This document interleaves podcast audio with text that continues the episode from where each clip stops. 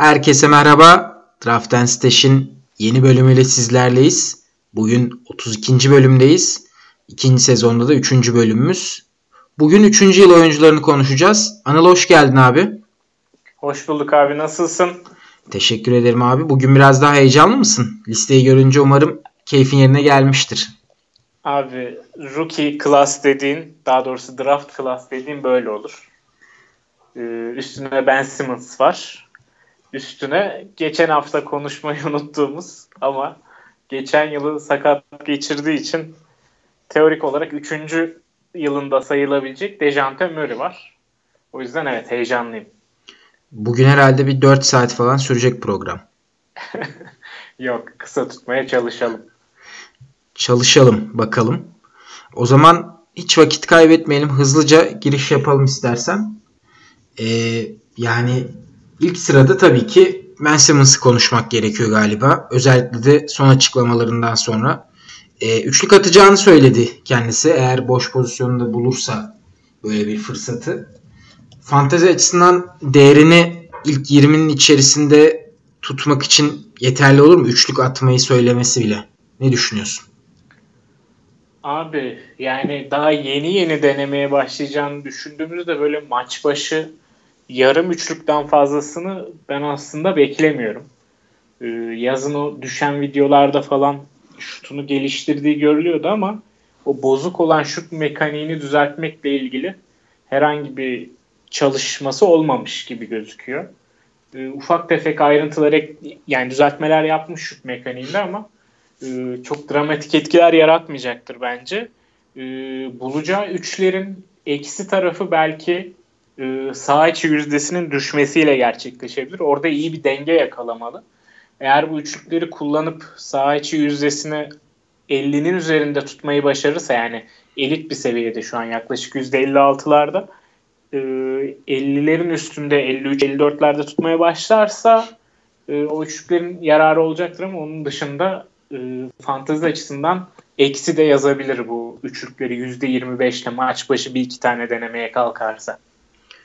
Yani ben biraz daha umutluyum ama biraz şuna takılıyorum aslında. Ben Simmons'ın oyununda geçtiğimiz senenin üzerine koyabilecek tek şey aslında üçlüktü. Yani kısa vadede. Ee, ve geçen seneki oyununun bu noktada gelişmesi bence üçlük noktasında gelişmesi hem fantezi açısından hem de Philadelphia'nın şampiyonluk ve final umutları açısından çok değerli olacaktır diye düşünüyorum. Benim sana bir diğer sorum sence Ben Simmons istatistiklerine artı yazabilir mi? Yani mesela 16 sayı 8 rebound 8 asist gibi bir ortalaması var kabaca. Bunun üstünde bir şey görebilir miyiz Ben Simmons'tan? Özellikle de Jim Butler'ın gittiğini düşünürsek ama şunu hemen ekleyeyim abi. Jim Butler geldikten sonra da geçen sene Simmons'ın oyununda ve Simmons'ın fantazi üretiminde çok ciddi bir değişim olmamıştı. Hatta bir asistlerin düşmesini bekliyorduk. Yerinde kaldı o. Ee, gitmesi Butler'ın neyi değiştirir sence? Ee, buna dair bir görüşün var mı? Abi şöyle Butler gelmeden yani Simmons'ın ilk sezonunda 8.2 idi Simmons'ın asist ortalaması. Ee, Butler gelmeden önceki yaklaşık 10-15 maçta 7.7 idi. Butler geldikten sonra da aynı kaldı bu. Ben biraz şeye çıkabileceğini düşünüyorum. İlk yıl rakamlarına çıkabileceğini düşünüyorum. Çünkü o Butler'dan önceki 10-15 maç küçük bir örnek. Ee, ilk yıl rakamlarının hatta biraz üstüne çıkabileceğini düşünüyorum. Bence en büyük değişim de şeyde olacak. Ee, Butler'ı bir noktada e, Butler hücumdaki rolünden memnun olmadığı için hücumda ana top yönlendirici yapmışlardı Butler'ı. Yani pick and çoğu Butler üstünden dönmeye başlamıştı. Ee, şimdi Josh Richardson var. O da top yönlendiricilik anlamında yetenekli bir oyuncu ama bence Ben Simmons hücumdaki ana yaratıcı rolüne geri dönecektir. Yani o zaman asistlerinde biraz artış beklemek 8.5 e, civarına 8-8.5 civarına çıkmasını beklemek daha makul olacaktır ama onun dışında mesela ben savunma istatistiklerinde çok bir değişiklik göreceğimizi düşünmüyorum. E, gerekirse çünkü şöyle bir durum da var. Dakikaları da 2 senedir 34 civarında Ben Simmons'ın. Bu sene e, Philadelphia'nın nispeten rahat olacağını düşünürsek dakika maç kaçırma anlamında olmasa dahi dakika anlamında birazcık daha az 32-31 dakikaları düşebilir diye düşünüyorum. Bu da birbirini dengeleyecek bir durum olacaktır diye düşünüyorum ben. Peki son bir sorum. Abi sence serbest atışlar e, artan bir trend içinde olur mu veya bunu sence bir şekilde olumlu hale getirebilir mi Ben Simmons? Ben getirebileceğini düşünmüyorum çünkü e, rutini Ben Simmons'ın buna izin verecek bir rutin değil gibi görünüyor. Abi aynen ben de katılıyorum. Özellikle de yazı şut üstüne çalışarak geçirdikten sonra o serbest atış üzerine ne kadar odaklandı onu hiç bilmiyoruz. Belki yine yani rookie sezonundan ikinci yılına geçerken arttırdığı ufak tefek işte 56'dan 60'a çıkardı sanırım serbest atış yüzdesini. Sayısını da 16'dan 17'ye mi çıkardı. Hani bu trend devam edebilir. 18 sayı %62 ile 63 ile serbest atış gibi bir trend görebiliriz. Ama çok e, fark yaratacak değişiklikler değil bunlar. Peki abi sence Ben Simmons'ın draft sırası nedir? Yani 12'li takımların ikinci turu e, Ben Simmons için yüksek bir seçim midir? İlk 20'nin içinde almak doğru mudur veya genel olarak? İlk 20 yani ilk turdan seçtiğiniz oyuncuya göre çok değişir ama e, Ben Simmons'ı şeylerde yani direkt olarak punt FT uzunlarıyla birleş, birleştirmenin geçen yılda konuştuğumuz üzere çok büyük bir hata olduğunu düşünüyorum ben. Çünkü atıyorum Drummond'la veya Gobert'le birleştirdiğiniz zaman Ben Simmons'ı hem serbest satışta hem üçlükte çok geride kal. Yani zaten tamamen pantlamış oluyorsunuz bu kategorileri. Ayrıca sayıda çok geri kalmış oluyorsunuz. Ayrıca çok yüksek top kaybı var Ben Simmons'ın. Ee, onun yerine Ben Simmons'ı Westbrook gibi ya da LeBron gibi ya da Giannis Antetokounmpo gibi e, yüksek hacimli oyuncularla birleştirmenin ben daha mantıklı olduğunu düşünüyorum. Bu oyuncularla birlikte bir ikili yapılacaksa ikinci turda seçilebilir. Ama diğer punt FT uzunlarıyla yapılacaksa ikinci turda seçilmemeli bence. Anladım abi. Yani ben Simmons'a dair biraz daha senin dediklerine katılıyorum ama daha bir e, güzel bir takım kurmak için çok ciddi bir parça. Çünkü yaklaşık 4 5 statta hatta 5 statta ortalamanın çok üstünde katkı veriyor. Özellikle e, bunlar bir de hani bahsettiğimiz counting stats olduğu için 4 tane sayı rebound, assist rebound, steal ve blokta ciddi bir katkı oluyor. Ben üçlük şeyinin defosunun ilerleyen turlarda yaklaşık 3 civarı üçlük atan 2 ya da 3 oyuncuyla kapatılabileceğini düşünüyorum. Yani kapatılmasından kastım en azından makul seviyeye gelebileceğini düşünüyorum ama onun da defoları var. Onu geçen sene konuşmuştuk. Hatırlarsın sen de. Ee, bakalım Ben Simmons ben ilk 20'nin içerisinde değecek bir fikir olduğunu düşünüyorum. En azından heyecanlandırıyor beni. Üçlük atmayı deneyecek olması ve Philadelphia'da Embiid'le tamamen takımına emanet edilmesi olumlu şeyler gibi. Ya olumlu, olumlu ama dikkat etmek lazım seçtiğiniz yani e, combo yaptığınız oyuncuya dikkat etmek lazım Ben Simmons'a. Evet onu da fırsat bulursak vakit kalırsa başka bir programda tartışmak istiyoruz zaten. En iyi Aynen. ikililer şeklinde. O zaman buradan e, Darren Fox'a geçelim. Fox'un da ikinci senesinde yine muhteşem bir sıçrama yaptığını e, göz ardı etmemek gerekiyor.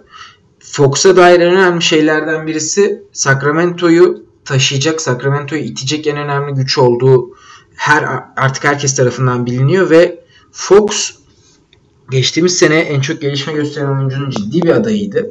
Ancak Siakam sürprizi oldu. Ancak fantezi açısından Fox da Siakam gibi yine beklenmedik sayılabilecek bir patlama sıçrayış yaptı. Geçtiğimiz sene özellikle sakatlığından önce çok değerli bir performans ortaya koymuştu. Bu sene de draftlarda pozisyonu yansımış buna. İlk 30 sence gerçekçi bir e, projection Fox için ne düşünüyorsun abi? Abi e, hani Fox'u yazarlardan duyduğumuz kadarıyla Amerika milli takımı kampında gerçekten uçtuğunu söylüyorlardı. E, bunu Kemba Walker onayladı. Bunu aynı zamanda Kanko onayladı yani birlikte yaptığımız podcast'te yerinde izlediği için. E, nasıl başardıysa Fox hem vücuduna yani kilosunu arttırmayı, kas eklemeyi başarmış hem de hızlanmayı başarmış yazın e, sırf hızlanmasından ötürü beklentilerinin de tavana çıktığı bir oyuncu şu an. Ee, geçen yılı ortalamada 70. bitirdiğini hatırlatalım ama senin de dediğin gibi sakatlanmadan önce daha iyi oynuyordu Fox. İlk 50'lerde oynuyordu. Ee, bu yılda yani 3. yılda e, oyuncuların gerçek atılımlarını yaptığı, gerçek sıçramasını yaptığı yıl. Ee, ben Fox'un 20 sayı, 1.5 üçlük yaklaşık da 8-9 asistlik bir performansa ulaşabileceğini düşünüyorum bu yıl. Çevresindeki oyuncular da daha kaliteli bir hale geldi. Ee, hem şut eklediler e, takıma. E, mesela en basitinden şutu olmayan Willie Cauley-Stein'ı takımdan gönderip şutu olan Dwayne Dedman'ı eklediler. E, bu Fox için alanı da açacaktır, sahayı da açacaktır. Potaya gitmesini de rahatlatacaktır. Takım arkadaşlarını üçlük çizgisinin gerisinden boşken bulmasını da kolaylaştıracaktır. O yüzden Fox için işler şu an her türlü tıkırında gidiyor diye, diyebilirim beni de gerçekten ilk 30 içinden heyecanlandıran bir pik olur. Hani 30'dan seçerim de ilk 35 katkısı verir, 40 katkısı verir. O da beni üzmez ya. Çünkü gerçekten e, sadece top kaybı ve serbest satışta ortalamanın 6 katkılar veriyor denebilir Fox için. E, biraz da belki üçlükten onun gelişeceğini düşünüyorum. O yüzden Fox ilk 30 içinden seçeceğim beni heyecanlandıran bir pik. Abi açıkçası Fox'a dair benim de beklentilerim yüksek. Umarım e, sakatlık onun için bir engel olmaz bu sene herhangi bir şekilde herhangi bir noktada. Ben de ilk 30 için çok değerli olduğunu düşünüyorum. Özellikle hani 30'un arkasına sarktığında yani bir 3. tur pikinizi Fox'a kullanma fırsatınız olursa 16 liglerde e, veya 14 liglerde 12'lilerde hani 3. turun ardına 4. turun başına falan sarktığı anda Fox'a bence atlamak gerekiyor. Çünkü senin de bahsettiğin gibi yaptığı katkıların yani turnover dediğim şey hatta bence pozisyona göre ortalama sayılır ama e, serbest atış dışında çok bir zararı yok yani Fox'un. Katılıyorum. Fox'tan bir diğer garda geçelim. E, ben Simmons'ın çaylak, yılın çaylağındaki en önemli rakibiydi. Donovan Mitchell'a. Mitchell geçtiğimiz sene e, o patlamayı yani biz sezon başında şunu konuşmuştuk hatırlıyorsan. Mitchell'ı ilk 20'den seçmek pek doğru olmayacaktır şeklinde. Çünkü zaten tavanının ilk 20 18-20 civarında olduğunu konuşmuştuk. Açıkçası Mitchell'da geçtiğimiz sene bu, buna yakın bir performans verdi. Yani beklentilerin çok ötesinde bir performans vermedi. Sadece bir önceki yıldan kalma trendini devam ettirdi. E, Mitchell'a dair en önemli şeylerden birisi Bence savunma istatistikleri. Özellikle de top çalma istatistikleri. Mitchell geçtiğimiz sene savunmada çok değerli bir parçaydı Utah'ta. Bunda tabii ki Gobert'in de payı var. Ve sen Mitchell'ın e, yükünü daha doğrusu yükünden kastım e, değerini nasıl arttırabileceğini görüyorsun abi. Savunma istatistiklerinde görüyorum ben değerini arttırmasının yolunu. Abi geçen yıl Mitchell 56. bitirmiş. Ee, biraz önce baktım. Ee, ancak sezonun sonunu çok iyi oynamıştı. Ee, ilk 40 içindeydi son iki ayda. Ee, son iki ay istatistiklerinde 26.6 sayı attı ve maç başı 3 üçlük bulduğu gözüküyor. 4.6 rebound ve 4.5 asistle oynamış. Burada Mitchell için önemli kısmı bence e, bu şey durumu var. E, ne zaman Amerika milli takımına gitse oyuncular, özellikle genç oyuncular, e, bu şeyden e, kamptan Amerika milli takımı kampından ve milli takımla oynamaktan inanılmaz faydalandıkları oradaki yıldız oyuncuların çalışma stillerini görüp onlardan öğrenebileceklerini öğrenip lige yeni yetenekleriyle birlikte geldikleri söyleniyor. E, Mitchell da bunlardan biri olabilir. Ee, ama senin de dediğin gibi hem savunma istatistiklerini çıkarması Mitchell'ın önemli olabilir. Hem de benim bir diğer Mitchell'ı geride tutan istatistik olarak gördüğüm rebound ve asist rakamlarının 5'in altında kalması. Sen düşünebiliyor musun Mitchell'ın rebound ve asist rakamlarını 5'in üzerine 6'lara çıkardığı bir senaryo bu yıl? Özellikle de yanına e, Mike Conley gelmişken. Abi özellikle Utah'ın e, savunma şeması ve e, hücum şeması üzerinden değerlendirdiğim zaman Mitchell'ın oyununa daha fazla etkiyi ben hücum anlamında verimlilikte görüyorum. Yani verimli bir skor olarak devam edip değerini arttırması daha olası geliyor bana. e, rebound asistlerin 4'ün üzerinde kalacağını düşünüyorum ama 5'e çıkması yani mümkün pek mümkün görmüyorum. Bir sakatlık veya bir e, problem yaşamadığı sürece Utah. Bence Mitchell'ın değeri geçtiğimiz seneye çok paralel olacaktır. Birazcık 43'lerde olan şey, sağ isabet yüzdesi 45'lere çıkabilir. 44-45'lere çıkabilir. Bunun da en önemli sebebi Conley'nin varlığı ve Mitchell'ın tek ve e, bir yaratıcı olmaktan çıkması. Gerek Ingles gerek Bogdanovic'in katılımlarıyla hücumdaki rollerin dağılması Mitchell'a artı yazacaktır diye düşünüyorum. Abi katılıyorum ben de paralel olacağını özellikle değerinin. Ee, mesela Fox'la Mitchell draft renklerinde şu an yakın yerdeler değil mi? Ee, ikisi arasındaki tercih bence çok net. Fox çok daha öne çıkıyor. Ee, bence çok netten musun? Ziyade abi. Yani şöyle bir durum var arada. Mitchell biraz daha az zararlı, daha sıkıcı bir seçim. Yani geçen program konuştuk ya. Böyle garanti bir seçim yapmak istiyorsanız Mitchell'ı tercih edebilirsiniz. Daha az zararlı. Ama hani bir anda ya bu adam ne yapıyor, nasıl bir sezon geçiriyor dedirtecek bir isim bence Fox. Buna katılıyorum. Yani ilerleyen turlarda daha garanti, daha safe böyle McCallum tipi oyuncular alacaksanız bence Fox'u bu tur düşünebilirsiniz. Veya ilerleyen turlarda veya önceki turlarda böyle daha sakatlık riski olan veya genel hani tabanı ve tavan arasında çok mesafe olan oyuncu seçtiyseniz Mitchell'ı alıp biraz daha takımın ortalamasını biraz daha or- normale çekebilirsiniz diye düşünüyorum. Ee, mesela Mitchell'ın alamadınız veya Mitchell'ı kaçırdığınız zaman bence düşünülmesi gereken bir diğer oyuncu biraz önce de bahsettim CJ McCollum bir tur geriden. Mitchell'dan çok farklı istatistikler yapacağını düşünmüyorum açıkçası.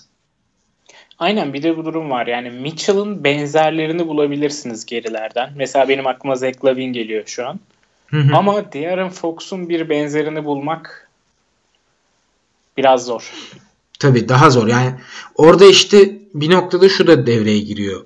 Potansiyele ve değere yani yatırım hani o sıranın hakkını vermesine mi yatırım yapacaksınız yoksa hani benim takımıma uyuyor ben alacağımı alayım gerisine karışmayayım ama yatırım yapacaksınız. Bu da draftta önemli bir strateji oluyor. Hani e, uygun olan hazır olan en değerli oyuncuyu seçmek mi yoksa takıma uygun oyuncuyu seçmek mi ikileminde orada problem oluyor. Ben biraz daha Mitchell'a yakınım. Onun sebebi de o turda riski almayı istemememden dolayı. Çünkü ilk tur veya ikinci turda daha riskli seçimler yapacağımı düşünüyorum.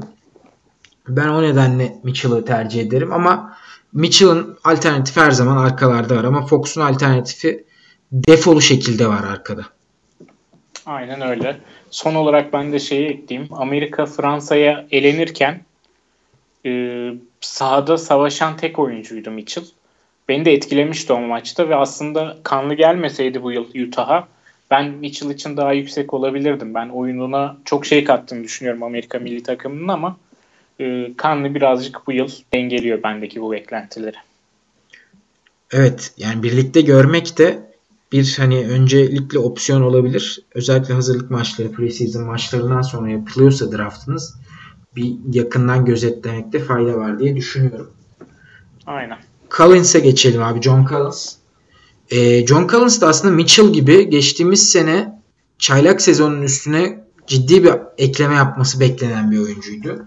Ama o da beklentilerin biraz altında kaldı. Seçil draft pozisyonu genelde 35-40 civarıydı geçtiğimiz sene e, biraz sezon başındaki sakatlığı sebebiyle az maç oynadığı gibi görünse de ondan sonra maç kaçırmadı zaten. E, Collins'ın geçtiğimiz seneki istatistiklerinde en büyük problem defansif istatistiklerinde e, top çalma blok noktalarında çok ciddi problemler yaşaması. Hatta bir 7 maçlık falan bir şeyi var, serisi var. Ne blok ne top çalma yapabildi o 7 maçlık seride. Oralarda mesela birçok oyuncu bence haftalık eşleşmelerinde bu alanlarda geride kaldı. Ee, Sam Collins'ın ilk 30, ilk 40 noktasında nerelerde seçilmesini bekliyorsun? Çünkü yine yüksek görünüyor onun e, ortalama draft pozisyonu. Sence savunma istatistikleri yerine gelecek mi abi? Abi e, savunma istatistikleri gerçekten çok büyük soru işareti e, John Collins'ta. E, bunun acaba sebebi gerçekten oyunuyla mı alakalı yoksa geçen yıl mesela 2018 yılında bir top çalma yapmış Collins. Yani sezona sakat girdi. Ondan sonra da 2018 yılında oynadığı maçlarda işte 7 maç mı dedim biraz önce. Ben 12 maç diye aklımda kalmış. Belki Biz daha fazla top çalma yapmış. Yani bu bir daha yaşanması çok olası olan bir senaryo değil. Ama kolej istatistiklerine baktım e, John Collins'ın. Kolejde de e, ilk yılında sadece 14 dakika oynuyormuş ama ikinci yılında 26 dakika süre almaya başlamış ve 26 dakikada da 0.6 top çalma yapıyormuş. Ama 1.6'da bloğu varmış. E, şimdi Collins'ın ilk sezonunda, çaylak sezonunda blok ortalaması yanılmıyorsam 1.1 değil mi? Ee, evet abi 1.1. Ama geçen yıl 0.6 e, blok yapmış ki se- aslında şeyden sonra açılmıştı bu blok sayıları. E, All Star arasından sonra. Yani benim genellikle oyuncuların savunma istatistiklerini anlayabilmek için baktığım parametrelerde çok karışık veriler var Collins'la ilgili. O yüzden e, çok net bir tahminim yok Collins'ın savunma istatistikleriyle ilgili. Sadece şunu söyleyebilirim. Collins'ın aslında kısa bir wingspan'i var. Yani neredeyse boyundan bir ya da iki inç falan uzun Collins'ın wingspan'i ki bu yani NBA oyuncuları için özellikle uzunlar için e, pota savunmacılığı anlamında kötüye işarettir. E, o açıdan ben çok emin değilim Collins'ın ilk sezonki savunma istatistiklerinin döneceğine. Ama güzel olan bir taraf var. 35 dakika oynayacağı konuşuluyor değil mi? Ee, evet. Bu sezon. Lloyd Pierce öyle bir açıklama yapmıştı. Ve şey Travis Schlenk genel menajer. Trey Young'ın da onun da bu yıl 35 dakika oynayacağı konuşuluyor. Ee, hafif bir sakatlığı vardı sanırım e, hazırlık kampına girerken ama onu da atlatmış sanırım bugün okuduğum habere göre. 35 ee, dakikalara çıkarsa savunma istatistikleri de 1'e yaklaşır diye düşünüyorum Collins'ın. Ama bunun yanında sayısı ve reboundu da çok artacaktır. Ben üçlüğünün de 1.5'lara yaklaşacağını düşünüyorum bu yıl. Bir de şöyle bir güzel durum var bence. Ben Atlanta'nın e, pivot rotasyonunu hiç beğenmiyorum abi. E, Alex'ten yükseliyor herkes ama Alex'ten daha sahada kalabileceğini kanıtlamadı bence. Özellikle ayak bileklerinden çok problem yaşayan bir oyuncu. Yine sanırım hazırlık kampına ayak bileğinden sakat gelmiş. Arkasında Bruno Fernando ve Damien Jones var. İkisi de daha henüz NBA'de kendini kanıtlamadı. Bruno Fernando çaylak zaten. Ee, Collins'ın 5 numaradan dakikalarının artabileceğini düşünüyorum ben. Özellikle Reddish ve DeAndre Hunter'ın 3-4 oynayabileceğini düşünürsek Collins'ın 5 numaradan dakikaları artarsa bu savunma istatistiklerine çok iyi yansır.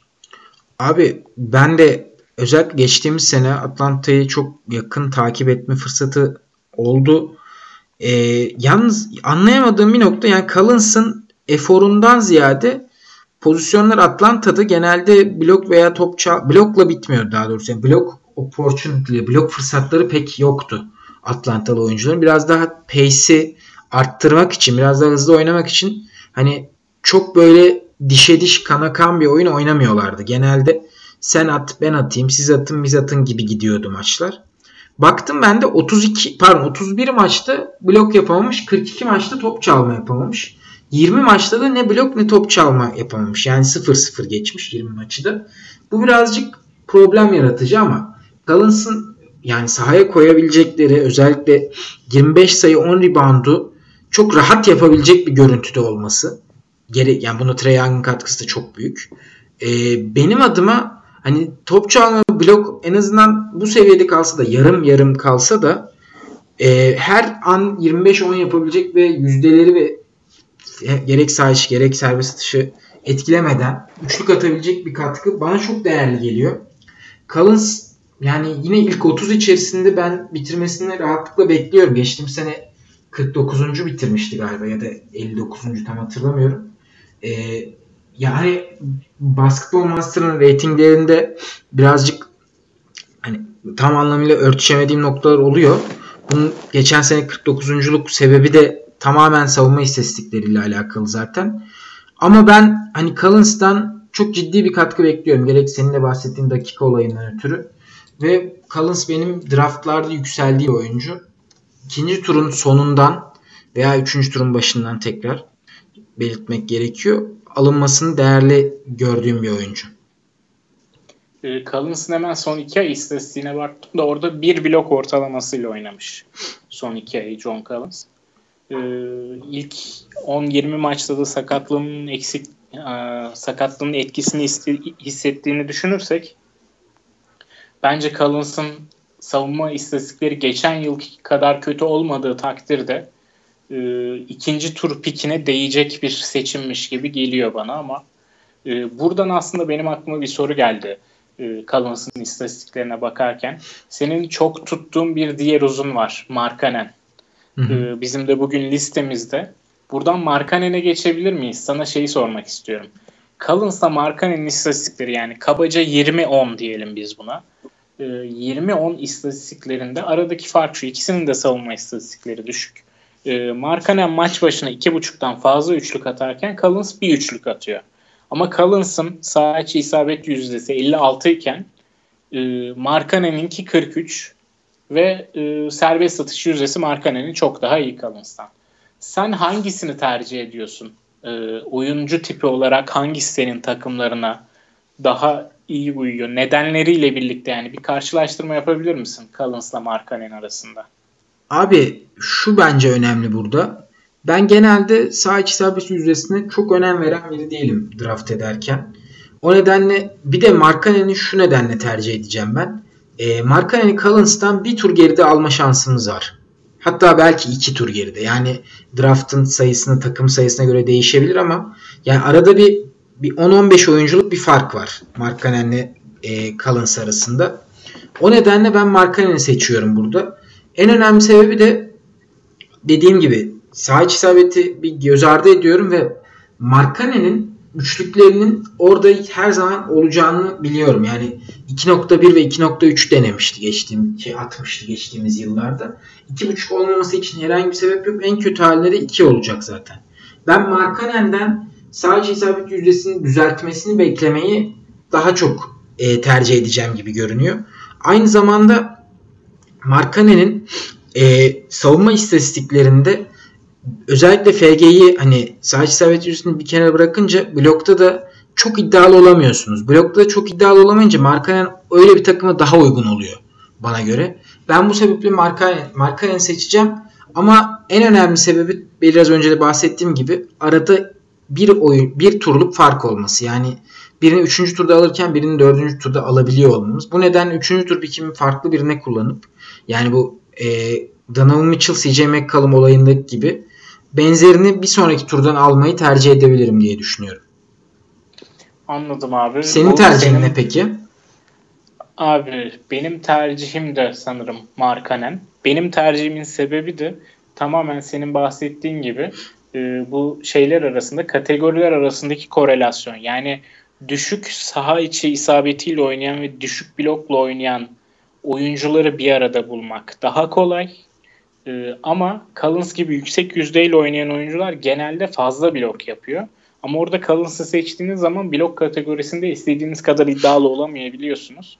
Ee, takım kurma meselesiyle alakalı bence de tamamen. Bunlara zaten önümüzdeki e, podcastlerde zaman bulursak değineceğiz deyip bir diğer oyuncumuza geçebiliriz. Sırada Tatum var sanırım. Tatum var. E, Tatum'da bir hani önünde çok ciddi bir fırsat var. Bu yazı Boston'la ilgili paylaşım yapmayarak geçirdi Tatum. Boston'la Boston taraftarlarının en büyük derdi buydu bu yaz. E, Tatum'un geleceğine dair bir takım acaba gider mi, gidecek mi gibi şeyler söylemişlerdi ama hani bunları bir kenara bırakırsak biz e, programın özelini değerlendirirsek Tatum da yine aslında bu sınıftaki oyuncular arasında birinci yılına göre çok ciddi atılım yapması beklenen ama o atılımı yapamamış oyunculardan birisi. Geçtiğimiz sene 15 sayı ortalaması vardı galiba. Önceki seneye göre yine çok fazla bir değişim olmamıştı. Yaklaşık bir buçuk sayı artmıştı. Ve diğer istatistiklerinde e, çok ciddi bir atılım yapamadı Tatum. Ben bunun en önemli sebebini geçen programda konuştuk. Boston'daki bir takım e, fonksiyon bozuklukları, bir takım sağ bir dışı etkenler. Bir takım Kyrie Irving'ler olduğunu düşünüyorum.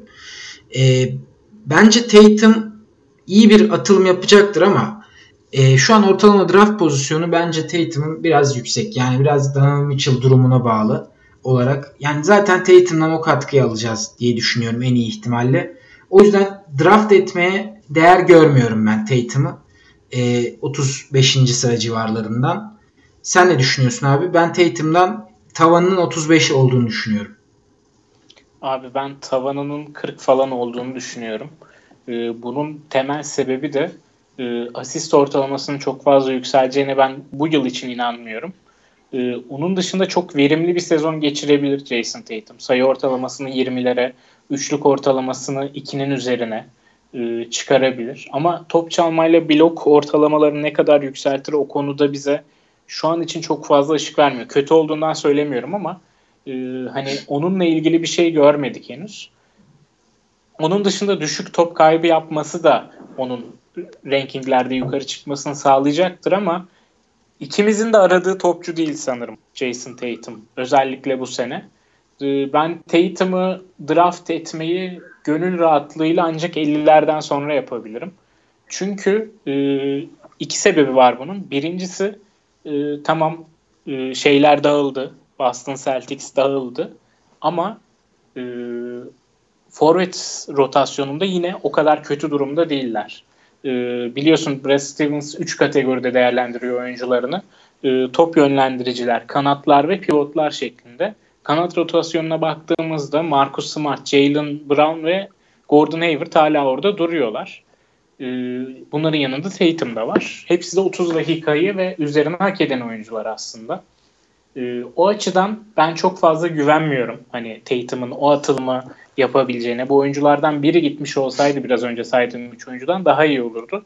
Bir de abi senin bahsettiğin bu Tatum'un acaba Boston'la ilgili bağları koparma noktasına gelip gelmedi. Yani şu an takıma ne kadar ait hissediyor ben onu tam olarak kestiremiyorum yazın yaşananlardan sonra. O yüzden biraz Tatum'a soğumuş durumdayım. Ee, geçen yılın sonunda yani Kyrie'nin gitmesi konuşulurken ben çok yükselmiştim ama şu an birazcık Tatum'dan soğumuş durumdayım. Yani Tatum bana çok bir şey vaat etmiyor ama e, bakalım yani ben bu seneden sonra biraz daha iyi fikir sahibi olacağım Tatum'a dair. Çünkü hani iyi bir oyuncu olma potansiyeli çok rahatlıkla var. Özellikle 20 yaşında 21 yaşında olduğunda hesaba katarsak ama fantezi açısından değerini henüz anlayabilmiş değilim. Büyük ihtimalle bir sonraki sezon bunu daha net anlayacağız. Deyip Tatum'ı bir kenara bırakalım diyorum. E, Markanen'i konuştuk aslında. Var mı söyleyeceğim şey, ekleyeceğim şey Markanen'e dair? Yok, Markanen'e dair ekleyecek bir şey yok. E, draftta bir diğer ümit verici oyuncu 1-1-1 kulübünün ciddi bir adayı olacak oyuncu. Jonathan Isaac sıradaki ismimiz. Jonathan Isaac yani Orlando'nun muhteşem draft ve free agent politikasından hani şeyini aldı yine nasibini aldı. Yanına bir de Alfaro Camino geldi 3-4 oynayabilen. Ee, bir problem olmayacaktır tabii ki ama Jonathan Isaac için yine de Orlando yaptı yine yapacağını. Isaac geçtiğimiz sene özellikle bir dönem e, sezonun sonu muydu o yoksa böyle Şubat falan mıydı hatırlamıyorum da ciddi 2-2 2 2 blok şeklinde bir ortalama vardı. Bir 15 günlük dönemde yanılmıyorsam. Orada önümüzdeki seneye dair benim listeme, benim radarıma girmişti. Geçtiğimiz sene çok yükselmiştik biz ama o patlamayı, o performansı düzenli olarak yapamadı. Özellikle sezon başında çok iyi değildi Isaac. Sen Isaac'ten 1-1-1'i rahatlıkla yapabileceğini görüyor musun? Ve sence oyununda gelişecek noktalar nereler abi? Abi Isaac'in önce bu yıl en çok yani kas ekleyen oyuncu olduğunu söyleyerek e, gireyim. E, yaklaşık bir 6-7 kilo herhalde e, kas eklemiş vücuduna. E, bunu şeylerde de gördük. Amerika milli takımının e, National TV'de yayınlanan e, kadro arası maçında da gördük. E, o kilosuna rağmen hızını kaybetmemişti ve sanırım e, bir 3-4 santim kadar da boyu uzamış. E, inanılmaz bir fiziğe büründü Isaac şu an. NBA oyuncular arasında çok göremediğimiz, NBA oyuncuları arasında bile çok göremediğimiz bir fiziği var şu an.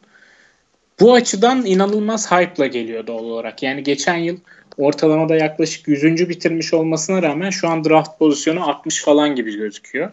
Bunun da en büyük sebebi hem üçlük hem blok yapıp bunun yanına top çalmayı da ekleyebilmesi tabii ki. Ee, ben geliştirebileceği nokta olarak üçlüklerini görüyorum e, Isaac'in.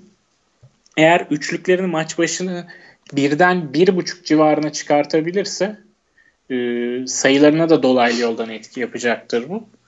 E, Isaac biraz daha yukarılara gelebilir ama Orlando'nun forvet rotasyonu gerçekten çok kalabalık. Yani genel olarak rotasyonları kalabalık zaten. Ama forvet rotasyonu bir başka kalabalık. O yüzden Isaac'in ben 60'lardan draft etmeye değmeyebileceğini düşünüyorum ama yani o kadar çılgın bir seri geçirip size playoff'ta hafta da kazandırabilir. Size playoff'ları da kazandırabilir. Şampiyon da yapabilir sizi. O kadar yüksek bir potansiyeli var. Ama genel olarak 60'lardan draft edilmeye çok yeterli olmadığını düşünüyorum. Abi dakikalarında ben biraz artış bekliyorum. Bunun belirttiğin gibi üçlük ve sayıya yansıması çok olası. Aynı zamanda 1-1-1 e, şeyleri yani üçlüsünü bulmak için de değerli olacaktır.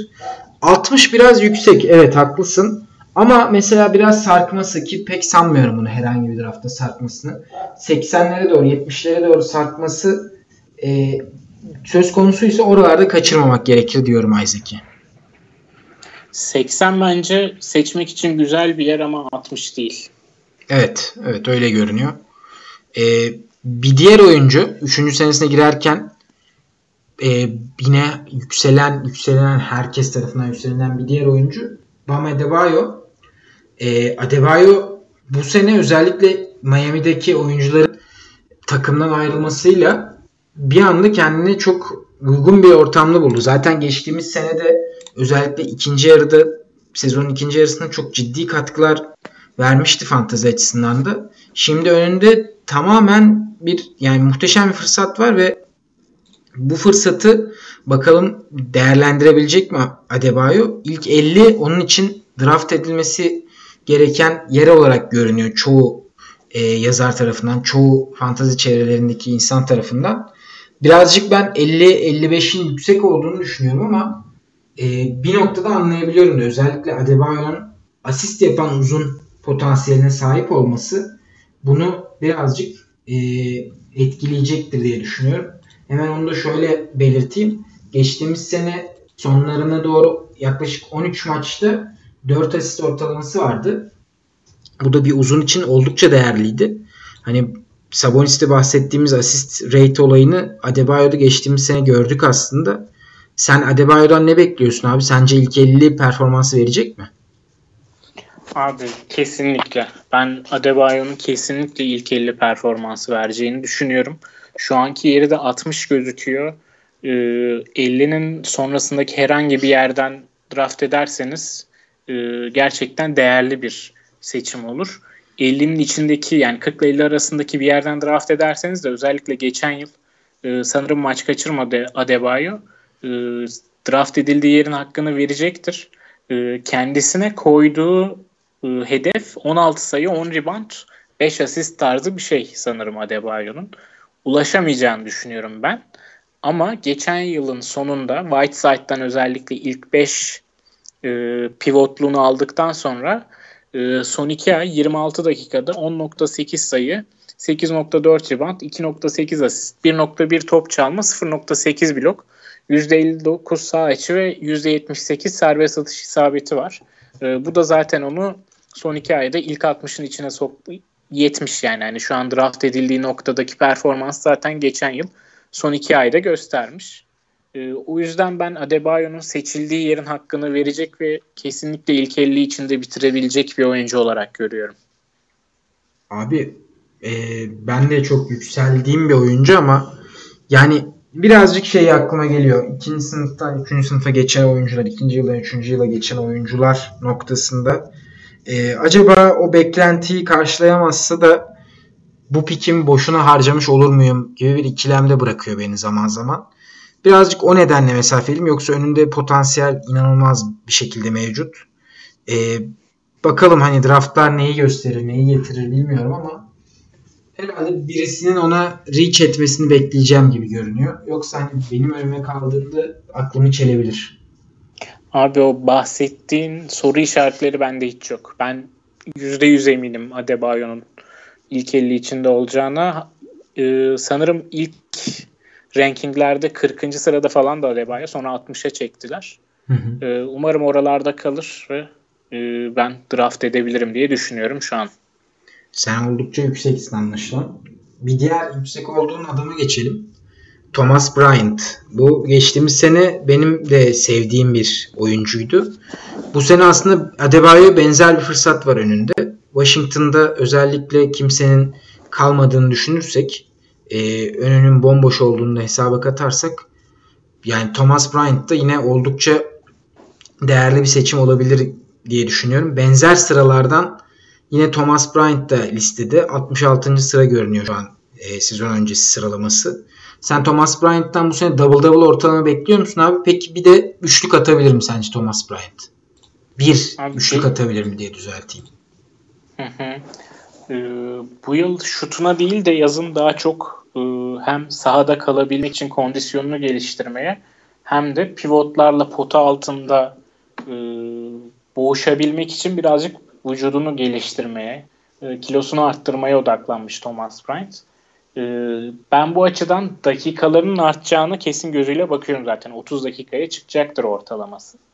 E, Thomas Bryant hakkında beni endişelendiren tek durum yani Adebayo'nun Adebayo'da olmayan ama Bryant'ta olan bir durum var. O da şu Washington takımı gerçekten çok zayıf. Yani kadroları gerçekten bakınca göz kanatacak seviyede. Hani Bradley Beal olmadığı bir durumda göz kanatacak seviyede. Ee, Thomas Bryant da geçen yıl en çok Bradley Beal'la oynadıkları ikili oyunlarda öne çıkmıştı. Çok iyi anlaşıyorlar gerçekten Beal'la ikili oyunlarda. Ee, sezonun başında özellikle Beal'ın da oynamasının kesin olduğu dönemlerde, yüksek dakikalar almasının kesin olduğu dönemlerde Thomas Bryant iyi olacaktır ama sezon ilerledikçe Washington tanking moduna girerse Thomas Bryant'ı yeteri kadar besleyecek oyuncu sahada olmayabilir. Benim tek çekincem o. Yani şu, kariyerinin şu noktasında kendi hücumunu kendi yaratabilen bir oyuncu değil henüz. Ama e, 65. sıralarda sanırım ben şu an. Oradan seçilir mi? Bence kesinlikle seçilir. Göze, göze alınabilecek ufak bir risk bence bu. Washington'ın çok kötü olması ama bir noktada Bryant'a da zaten yarayan durum bu. Abi ben Bryant'a dair sana şöyle bir istatistik vereceğim. Per 36 istatistikleri bence bir önümüzde bir şey olabilir. E, elimizde bir değerli bir fırsat olabilir. 18 sayı, 11 rebound, 1.5 blok, yarım steal, 0.8 üçlük ve %62 saha içi isabeti, %78 serbest atış gibi bir şey tekabül ediyor 36 dakika istatistikleri. Hani bunu biraz daha normale döndürsek, 30 dakikaya döndürsek de çok ciddi bir katkı potansiyeli görüyorum ben Thomas Bryant'tan. Acaba Adebayo'nun yerini daha güvenilir bir uzun olarak dikkat çekiyor mu desem bilemedim yani. Or- orada ben biraz daha Bryant'a yakınım ama Adebayo'nun potansiyeli çok daha fazla. Buna da eminim. Yani Adebayo herhangi bir günde triple double yapabilir. Asist açısından Adebayo çok daha potansiyelli duruyor. Aslında aralarındaki gözle görülür tek fark da bu sanırım. Bir de Adebayo biraz daha yani üçlük atmıyor, denemiyor Bryant'a göre. Bryant zaman zaman attığı denediği oldu özellikle geçtiğimiz senenin sonunda. Bakalım Bryant mı Adebayo mu daha e, önde bitirecek sezonu? Çünkü ikisi de benzer durumlarda farklı şeyler vaat eden oyuncular. Ee, Abi Adebayo kaçarsa yani Adebayo'yu kaçırdığınızda o turdan başka bir oyuncu alıp bir sonraki turdan Thomas Bryant'ı almak gayet iyi bir strateji gibi duruyor. Evet yine bahsettiğimiz değerini verme veya değerinin altında üstünde alma noktası bu da. Deyip Lonzo'ya geçelim abi. Lonzo Ball. Bu sene New Orleans'ta devam edecek Lonzo. Lonzo ile ilgili hemen komik bir istatistik vereyim. Geçtiğimiz sene Markel Fultz Lonzo'dan daha fazla servis atış sokmuş. ee, bu gerçekten ilginç bir bilgiydi benim adıma geçtiğimiz seneye dair.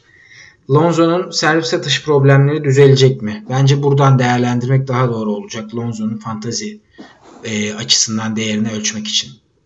Abi Lonzo'nun geçen yıl soktuğu serbest satıştan daha fazla rap şarkısı çıkarmış olması da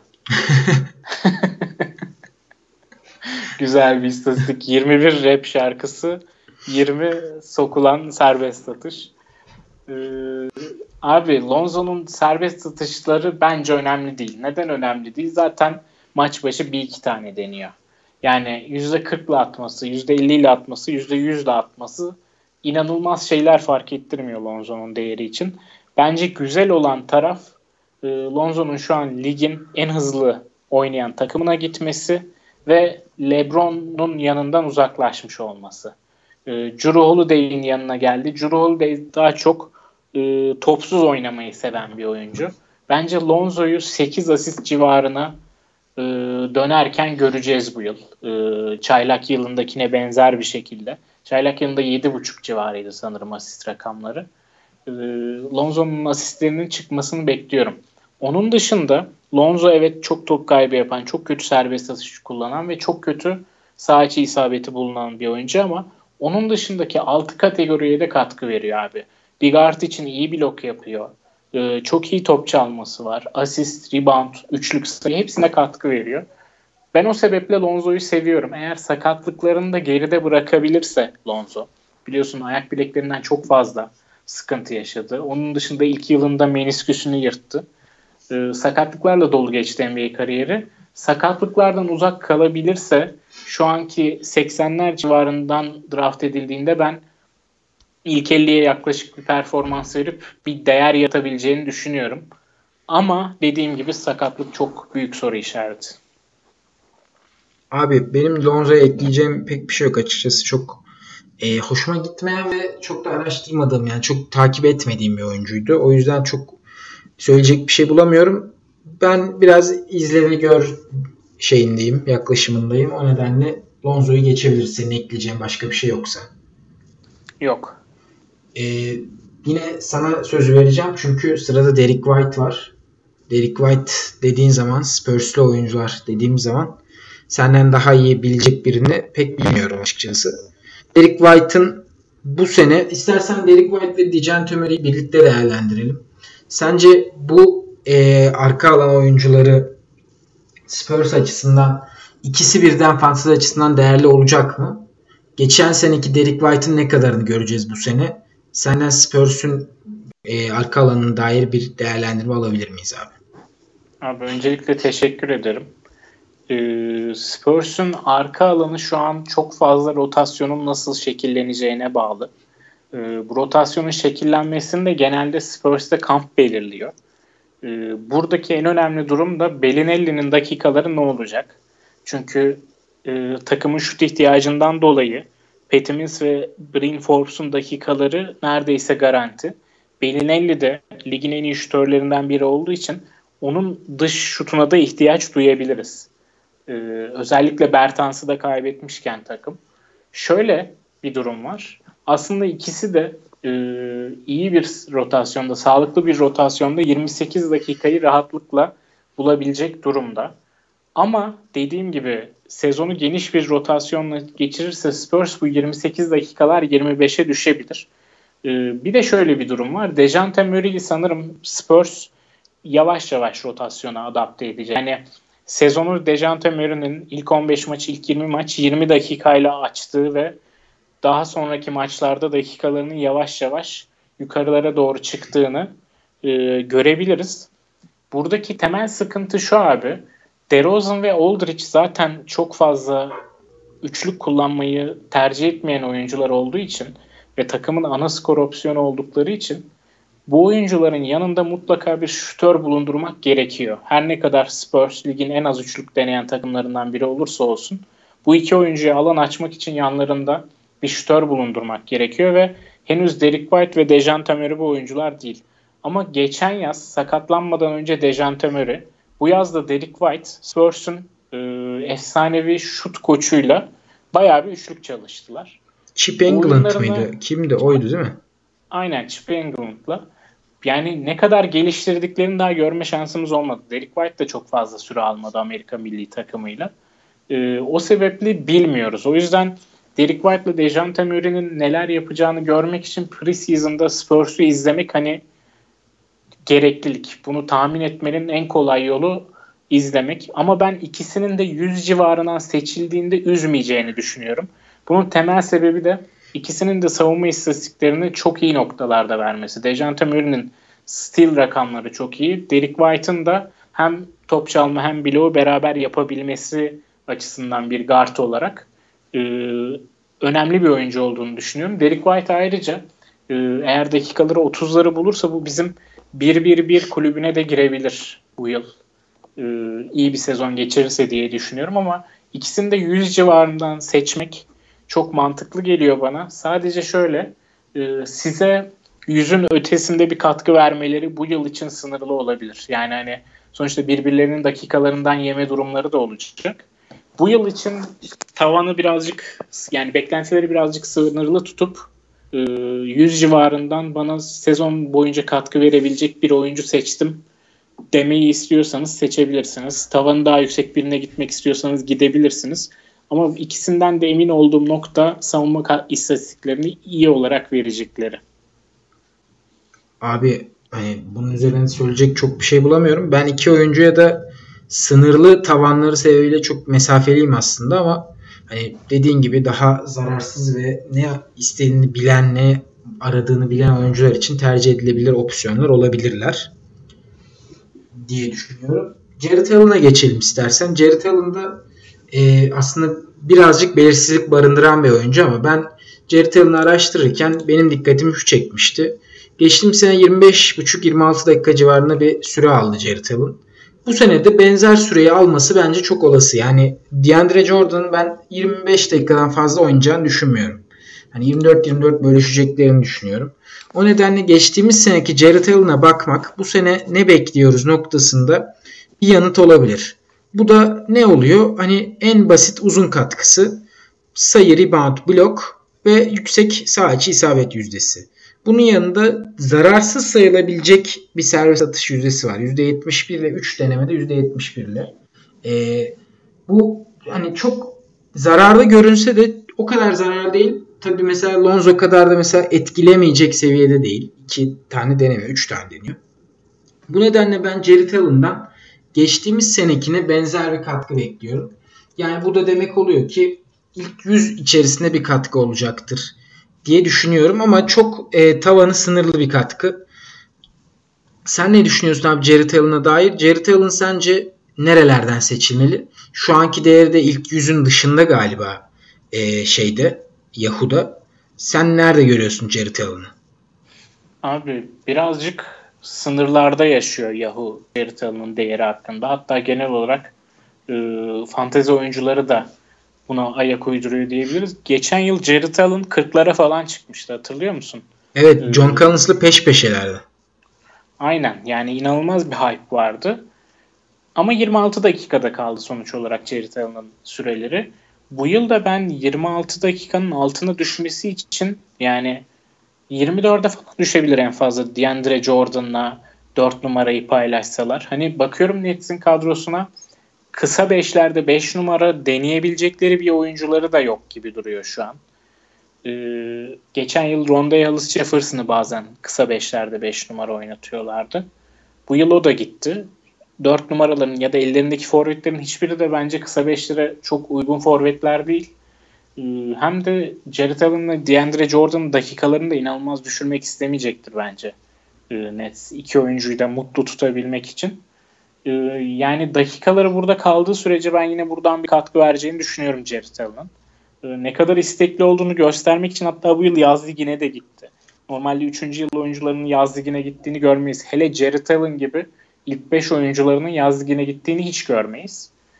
Ee, o yüzden ben bu yüzlerden seçilmesi durumunda Jared Allen'ın çok e, değerli bir seçim olacağını düşünüyorum. Hem de şöyle bir risk de yok bence. Kimse Jared Allen'a yükselmiyor. 80'lerden kimse seçmeyecek Jared Allen'ı. Yüzlere kalması çok muhtemel ve oradan seçtiğinizde gayet iyi bir uzun seçmiş olacaksınız. Ben 100-110 buralardan çok rahat seçilebileceğini düşünüyorum Jared Allen'ın. Ben de benzer düşüncedeyim. Jared Allen'ı yani planladığınızdan bir tur geride seçebilirsiniz gibi bir durum söz konusu anlaşılan. Aynen. E, Kuzma'ya geçelim abi. Kuzma e, bir ayağında bir stres reaction yaşadı. Bir problem yaşadı. Şimdi de abi me- mesaj geldi. O da şeymiş ayakkabı anlaşmasıymış. Önemli bir şey Kuzma ile ilgili. E, Kuzma'nın geçtiğimiz seneki oyunu aslında çok tek boyutlu bir oyundu. Bu da neden tek boyutlu? Sayı üçlük ve biraz olsun sağ içi isabet yüzdesi. Yani biraz olsundan kastım bir guard gibi oynadığı için bir garda göre iyi sayılabilecek bir sağ içi isabet, isabet yüzdesi vardı. Üçlük ve sayı attığını hesaba katarsak. Onun dışında çok alanı e, çok yönlü bir oyun oynamıyordu Kuzma. Sen Kuzma'dan Davis'in gelişi sonrası özellikle savunma istatistiklerine bir etki bekliyor musun? Ben pek beklemiyorum ama e, Kuzma'nın benzer seviyede devam etmesi bekliyorum ve sakatlığa dair bildiklerini paylaşırsan memnun olurum abi. Abi Kuzma benim ilgimi çok çekmediği için sakatlığını da çok araştırmadım ama sadece şunu biliyorum ki e, bu tarz stresle alakalı stres kırıklık, kırıkları, stres reaction'lar yani bu durumlarda genelde takımlar oyuncuyu belli bir süre e, basketbol aktivitesinden uzakta tutmaya çalışıyor ki daha fazla ilerlemesin bu durum. Kuzma da muhtemelen kamp, kampı kaçıracaktır yani ya da çalışıyorsa da dün tek ayak üstünde şut atıyordu onu gördüm. Ee, bu, bu tarz şeyler yapacaktır yani öyle 5'e 5 oynamak ya da sizin maçlarında oynamak gibi durumlar yaşanmayacaktır Kuzma'da. O yüzden aslında Davis ile LeBron'un yanında yeni Lakers takımında nasıl bir rolü olacak onu da tam olarak görmeyeceğiz. Ben Kuzma'dan bu yıl beklediğim tek şey üçlük yüzdesini %30'un üzerine çıkarması. Çünkü e, geldiği sezon yanılmıyorsam %38 ile falan üçlük attı Kuzma. 36 da olabilir. Ama geçen yıl %30'a düşürdü bunu. E, bunu çıkaracaktır ama Kuzma'nın en büyük eksiği savunma rakamları ve bunların ben kariyeri boyunca ikisinin de maç başı bire yaklaşabileceğini düşünmüyorum. Zaten kolejde geçirdiği 3 yılda da çok benzer savunma istatistikleri yakalıyordu. 0.5 top çalma, 0.5 blok gibi. Aynı şekilde kalacaktır. Hatta ben bu yıl Kuzma'nın dakikalarının da düşebileceğini düşünüyorum. Sebebi de şu abi. E, Anthony Davis'in normal sezonda 4 oynamak istemesi e, Kuzma'ya 4 numaradan zaten çok az bir dakika bırakıyor. Hem Howard'ın hem McGee'nin de 5 numarada olduğunu düşünürsek Davis'in 5'ten alacağı süreler de kısıtlı. E, o yüzden ya 3 numarada oynayacak Kuzma ya da Anthony Davis'ten 4 numaradan kalan dakikaları alacak. E, kanatlarda da LeBron gibi, Avery Bradley gibi, Danny Green gibi, Kentavious Caldwell Pop gibi oyuncular var. Daha saymadım. Rondo'lar, işte Caruso'lar. E, Lakers'ın kadrosu bu yıl geçen yıla göre daha geniş.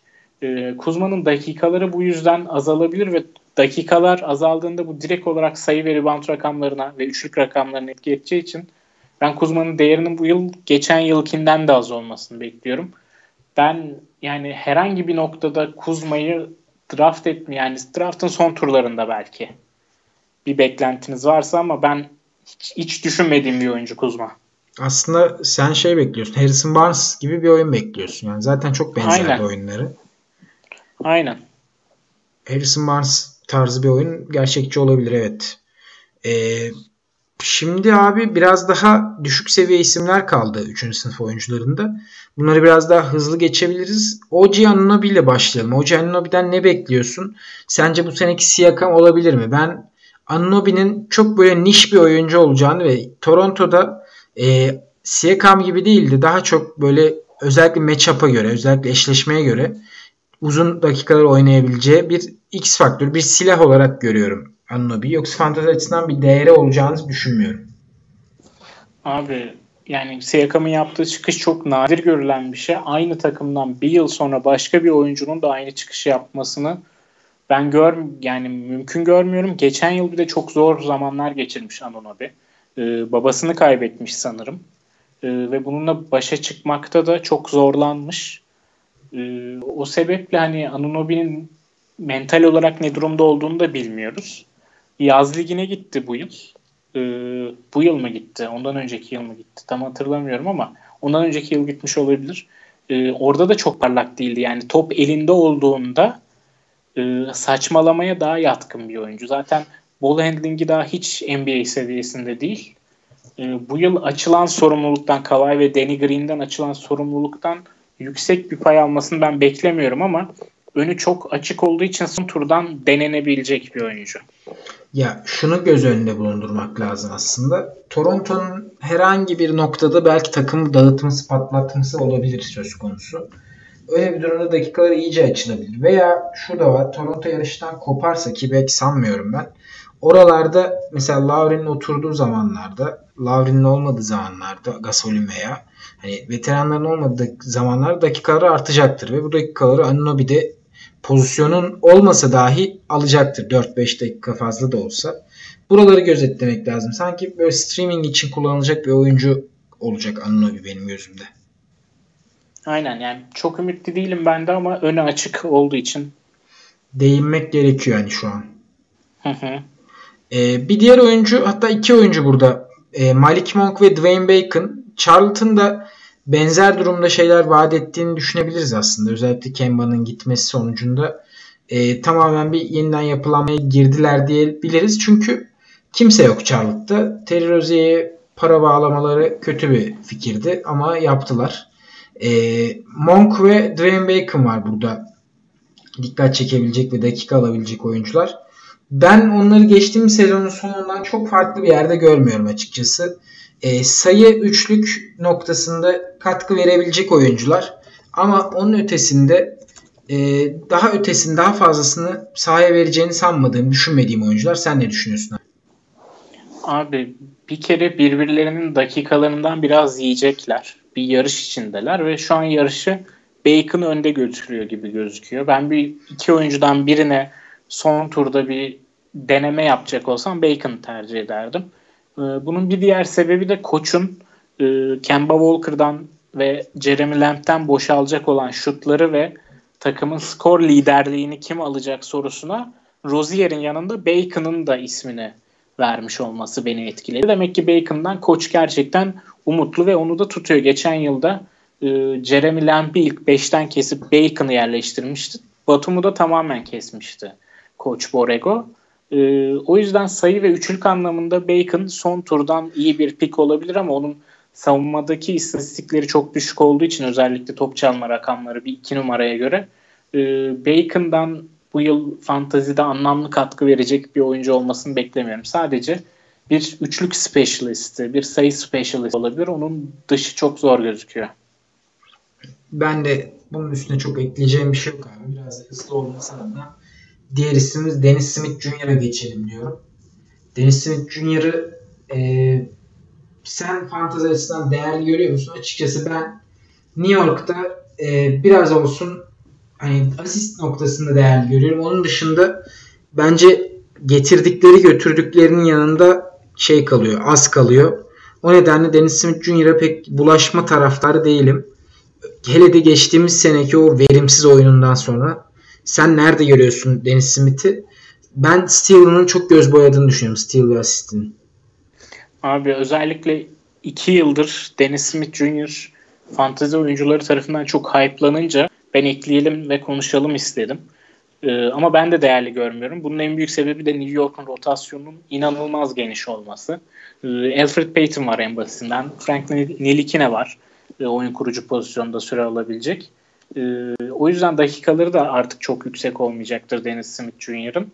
E, şutunu düzeltmiş. Bir nebze o belki sizi ikna edebilir ama ben bu yıl draft edilmeye çok müsait bir oyuncu olmadığını düşünüyorum. Belki bir sakatlık durumunda yerden alınabilir ama onun dışında Dennis Smith Jr.'a draft hakkınızı harcamayın. Bir de Fizdale olduğunu da hesaba katmak lazım. Yani seviyor bu ters hareketler yapmayı. Fizdale. O yüzden uzak durmakta fayda var deyip son iki isimimizden ilkine Luke Kennard'a daha az e, heyecan verici olana geçelim.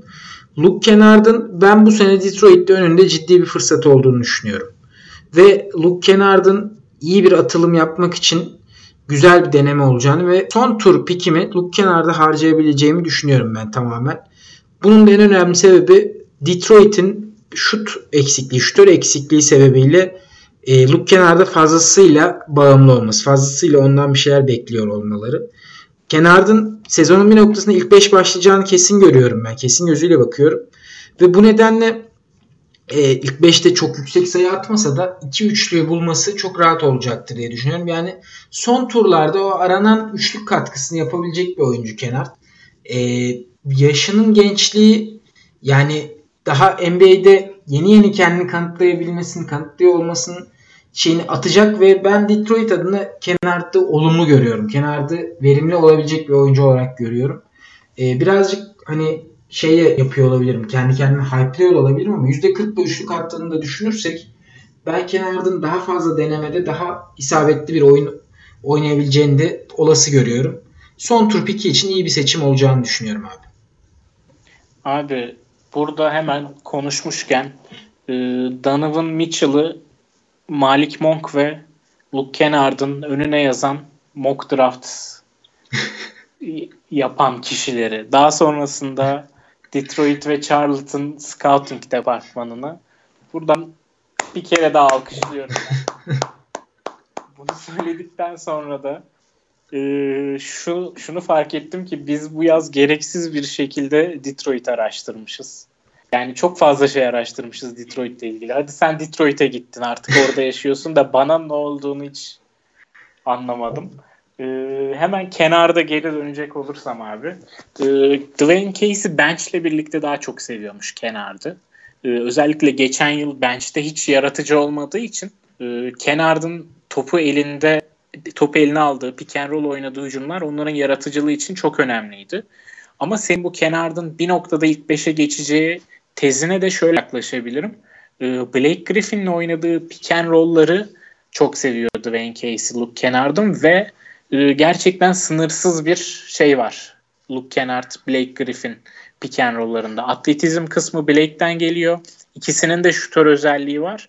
Ve topsuz oyunda hem Kennard hem Blake Griffin gerçekten kendini geliştirmeye devam eden iki oyuncu. Ee, o sebeple son olarak da şunu ekleyeyim. Ee, biz diyorduk ya Detroit'te bir e, üçlük atan oyuncu eksiği oluşacak diye. Geçen yıl Wayne Ellington ve kullandığı 8-9 üçlüğün e, takımdan ayrılmasıyla birlikte bence Kennard bunlardan yararlanan biri olacak. Hem sayı hem üçlük ortalamaları artacaktır. Geçen yılın sonunda Milwaukee serisini de çok iyi oynadı. Özellikle Griffin'in olmadığı noktalarda. Ee, Kennard geçen yılın üstünde oynayacaktır ama Derrick Rose'un ben, takıma gelmesiyle birlikte geçen yıl 18 sayıyla oynadığını hatırlatalım Rose. Birazcık tavanı sınırlandı yoksa çok daha yüksek bilirdim ben de Luke Kennard'a. Luke Kennard'la ilgili şöyle bir e, sana ilginç bir bilgi vereceğim abi. Luke Kennard'ın geçtiğimiz sene playofflarda 33 dakika ortalamayla 15 sayı attığını ve e, 2.3 üçlük attığını maç başı söyleyeyim sana. Bence bu sene beklemek bunları çok e, absürt olmayacaktır. Özellikle hani üçlük sayısını ve dakikaların artmasını. Ben kenardan yana biraz olumluyum. Son tur için çok güzel bir pike olabileceğini düşünüyorum. Çok iyi bir deneme olacağını düşünüyorum.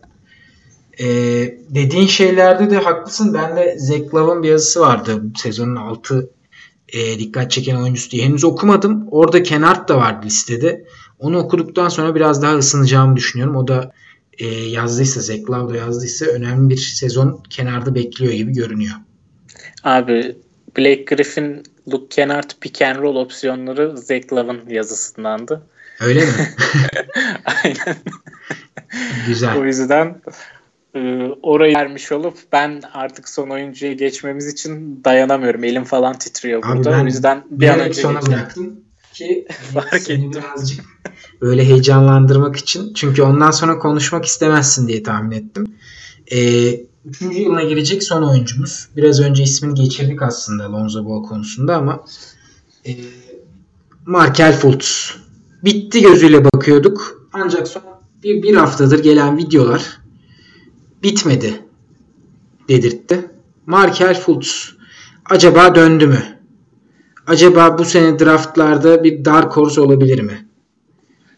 Abi hızlıca e, şut bir şey söyleyeceğim. Objektif yorum lütfen. Tabii tabii objektif. Çünkü bu kadar hayal kırıklığından sonra artık şey yapamam ben de. Markel Fultz'a çok fazla yükselemem zaten. E, şut stili daha düzgün gözüküyor evet ama eski şut stilindeki gibi e, çok öyle akışkan çok yani nasıl denir Ee, o kadar iyi bir şut stili yok artık. Bence bu direkt olarak sakatlığıyla ilgili. Ee, oradaki kasların ve oradaki o yani omzundaki sıkıntıyı çok fazla etkilememek adına daha aşağıdan çıkan şutu da aşağıdan çıkardığı bir şut stili var artık. Ee, o yüzden bence hiçbir zaman ya da en azından kısa vadede eskisi kadar iyi bir şutör olamayacaktır. Ama e, uzun süredir çalıştığını söyledi e, herhangi bir engel olmadan. Antrenmana da çıkmış bugün. Antrenmanda da e, bir iki tane orta mesafe şut soktuğunu söylemiş Vucevic ve Isaac. E, çok fazla ve rahat bir şekilde de potuna girebildiğini, e, oyunu da yönlendirme konusunda yavaş yavaş e, kolej günlerini anımsatmaya başladığını söylemişler. Yani gelen bütün e, yorumlar iyi yönde Fultz açısından. Ama beklentileri dediğim gibi artık o eski şut stili olmadığı için e, birazcık kısmak gerekiyor. Ama e, kesinlikle ee, son tur pikine değer. Kesinlikle değer. Yani eğer sıkıntı yoksa Markel Fultz şu an e, herhangi bir limit olmadan antrenmanlara katılabiliyorsa ki preseason ilk maçında da oynayacakmış. Kesinlikle o upside için son tur pikine değer. Valla Fultz yani benim de dikkatimden dikkatimde olacak bir oyuncu bu sene. Bakalım e, nasıl bir sezon geçirecek Fultz. Özellikle o yani bu adam bir numaraydı sonuçta. Bir numara olarak geliyordu draft sınıfında. E, ona yakın bir performans hem mutlu edecek beni basketbol açısından hem de fantezi açısından çok ilginç bir sezon görebiliriz eğer biraz olsun o formuna yaklaşabilirse.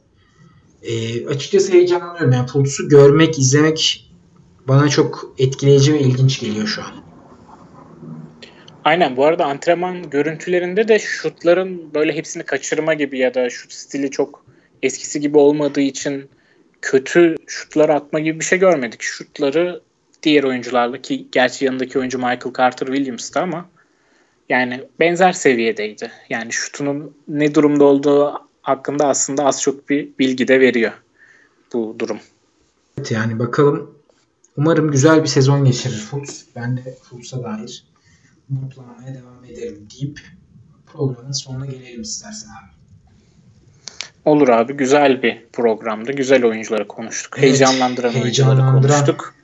Dolu dolu bir program oldu. Bir saat 10 dakika civarında sürmüş. Dinleyenlere de teşekkür edelim. Umarım sıkılmamışlardır. Ee, önümüzdeki bölümde sophomore'larla yani ikinci yıl oyuncularıyla devam edeceğiz. O programda görüşmek üzere. Hoşçakalın. Hoşçakalın.